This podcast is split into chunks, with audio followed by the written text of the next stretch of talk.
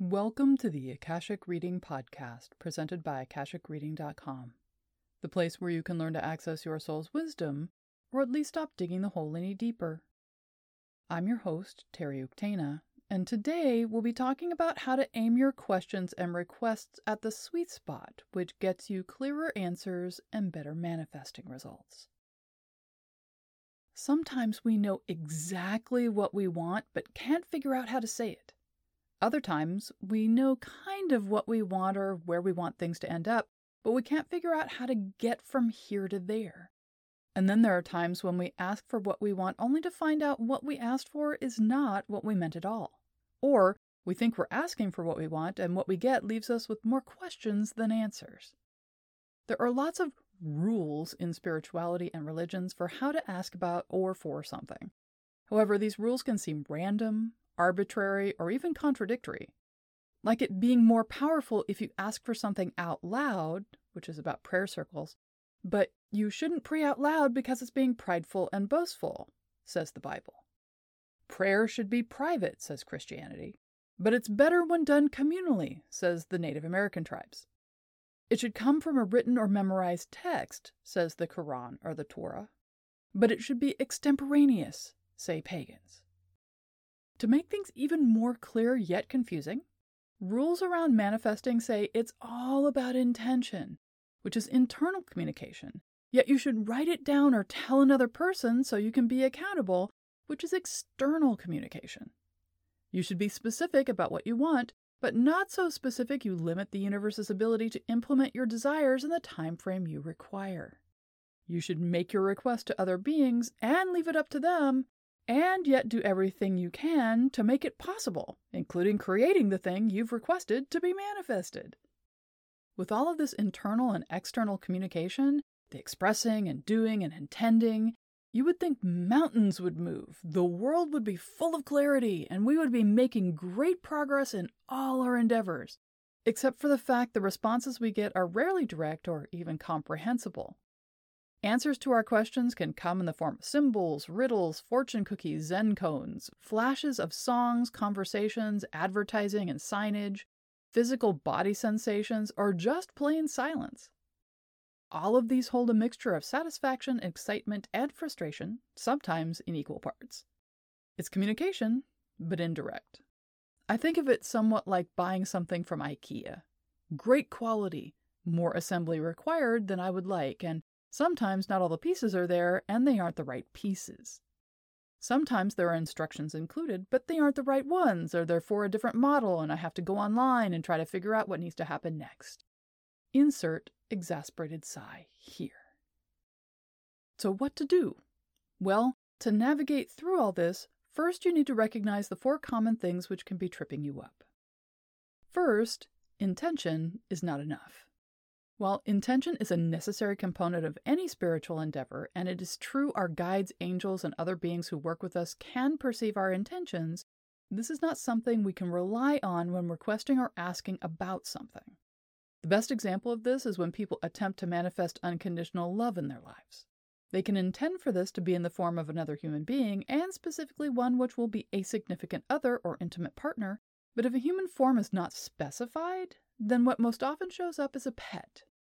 This is because while we intended something else, what was expressed was more general and the universe acted expediently to fulfill our deep desire. Besides, a pet is far better equipped than a human to render unconditional love by their very nature. It's important to keep in mind while our intentions are perceptible, we're beings with free will. Free will is one of the most important aspects of life both here and in the rest of the universe. Spiritual beings will not violate it. Therefore, unless they have some contract or agreement with you which says otherwise, they will not act to take away any of it, which includes acting on your unvoiced intentions. So, when in doubt, transform your intention into communication, whether this be in meditation, prayer, spoken, or written word. Second, too general. Requests which consist mainly of whatever is for my best and highest good, or I leave it in your hands, or I leave it up to God, fall into the too general category. I once had a group of guides point out to me that best and highest good is such a broad category for each individual soul, it includes both world peace and tuna sandwiches. While the beings who work with us are clear on what is for our best and highest good in all aspects of our embodied life, it's important to remember this very key item. They are not responsible for it. There's a difference between acknowledging our understanding and perception of what is involved in any given situation is limited due to our being embodied and living in linear time. This can be acknowledged by adding and slash or whatever is for my best and highest good at the end of a request. However, making this statement the meat of the request or asking others to be responsible for our choices or opportunities in this life sets up both us and them. Many won't respond to such requests because they cannot violate our free will or because we have structured our lives prior to and during our time here such that they cannot act in this way. Others will respond non-committally or will follow the letter of what's requested but will avoid taking on responsibility. Third, too specific. Being specific is good. Specifics allow us to state what is non negotiable about our project or question. If we're trying to manifest a new job, it's important to state what kind we want, where we want it, what time frame, how much salary and benefits, etc. This way, we don't waste our time and that of our guides by having to sort through options which don't fit our needs. However, being too specific can make it impossible to manifest things or to get an answer. We see this in unrequited love. One person wants to be loved, but the solution they've chosen is this one particular person. It can be someone they know, someone they've heard of, someone who has left them, or someone they've only seen once on TV. Whoever it is, they're the only answer, as far as they're concerned, so they make every request about this one person and the life together that could be. However, because this person can't be commanded to be available, to be what the requester needs, or to notice the request at all, there's never a direct answer, and the person can't recognize or even receive the true answers or the gentle attempts to redirect their attention. Fourth, too big a bite. It's common for people to formulate their questions or requests in all or nothing terms.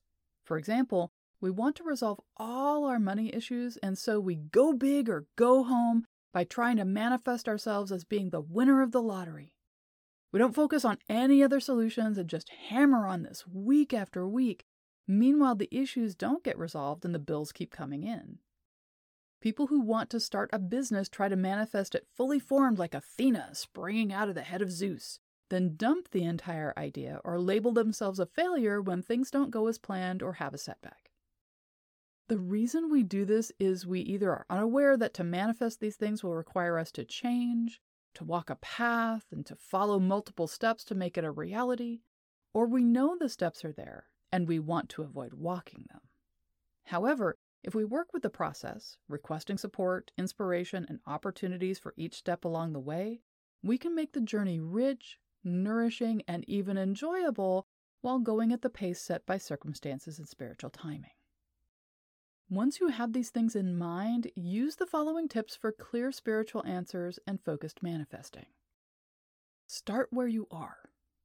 You don't have to understand everything, see every ramification, or understand every what if in order to create a clear question or request. The best thing you can do is start where you are. In other words, don't worry about what you don't know. Acknowledge there are things you don't know, and then start with the things you do. For example, you may not know how to manifest a new job in the career field you want, but you know you're willing to do what it takes. So start by asking what you need to know first, or what you need to prepare in order to start the process of manifesting the job. This gives your guides permission to open up boxes and baskets full of information, opportunities, and gifts which can get you started in the best way possible. Or, if you're looking to make your life about your passion, don't start by trying to monetize it or figure out how to monetize it, but instead ask to be shown how you can invite it into your life. Passions are like relationships, time consuming and life altering. We have to be in them first before we can explain them to others adequately or see them providing blessings out into the world. Another thing to do is co create. In any search for answers, any journey, any process of manifestation, we're entering into relationship with not only the Akashics, but the rest of the universe outside of us. All acts of creation are acts of co creation between ourselves and what is not us. We don't do things alone, and while things might impact us, we're still responsible for how we respond to them. We're not creating our reality, but co creating it. So when formulating requests or questions, we need to include our part in the process. Instead of asking to have something done for us, ask for help in getting something done. Instead of asking to be shown how we can do it ourselves, ask how it can best be done and allow this to include help from external sources. When asking a question about a situation, don't accept all responsibility for what occurred, but don't foist it all on others as well. And you can ask follow up questions. Most people assume a response from the universe or the Akashics is complete and comprehensive. This is in part because underneath they are presuming the beings responding are all knowing, wise, authoritative, or parental, as well as taking responsibility for us. So people take whatever answer they get, and if they don't understand it or it seems irrelevant or very generic, they tend to turn inward thinking they're missing something they should be learning or the answer is some lesson they need to parse out. This is sometimes the case, but most often the answer is not meant as a mic drop moment, but the simplest response possible which fits the question and the situation. Answers should therefore be treated a bit like the lecture of a professor or the statements made at a press conference. They express exactly what the speaker intends to say, but may not fully encompass what the questioner needs to know. Asking further questions for clarity or to add in missing pieces can unfold depths of meaning and point in the direction you need to go. So then, you can also revisit. The only constant about embodied life is that it changes. We are changing, the world around us is changing, which changes us, which changes the world. So we may ask a question of our guides this week and get one answer, then ask again the next week and get another one. This may be because we've changed things, others involved have changed things, or the world has changed so the situation is now different than it was. We don't need to understand, control, or despair over this. Like surfing, we don't need to be responsible or even try to control the wave. Instead, we need to focus on our end of the deal being healthy, prepared with the right equipment, attitude, and energy, then use our senses and skills in the moment to decide whether we're getting up on this wave or that, and how we're going to ride it. Even then, it's fairly guaranteed the experience will be completely different than we expected, and we'll need to be actively participating in order to get the most value out of it and get back safely. For example, the question we ask this week might lead us to learn something new. Then, when we ask next week, the answer can be deeper, more complete, and more direct. Wash, rinse, repeat. The same with requesting something to be manifested. We can be presented with something which meets our criteria, and through this, we learn more about ourselves, the request, and the world. Revisiting the request allows us to better target what we truly want and incorporate some of the for my best and highest good, which we've now learned and are yet open to exploring further. Keeping in mind what can trip you up, and using these four tips, you'll be able to aim your questions and requests at the sweet spot, which gets you clearer answers and better manifesting results. And that's all the time we have this week. If you're interested in knowing more, check out my website, akashicreading.com. Thank you to my patron of honor this week, Jennifer Keene. If you're enjoying this podcast, please consider supporting it by subscribing on Patreon. You can join in patron only classes, see all my other offerings, and get regular updates about what I'm working on at patreon.com slash Thanks. Bye.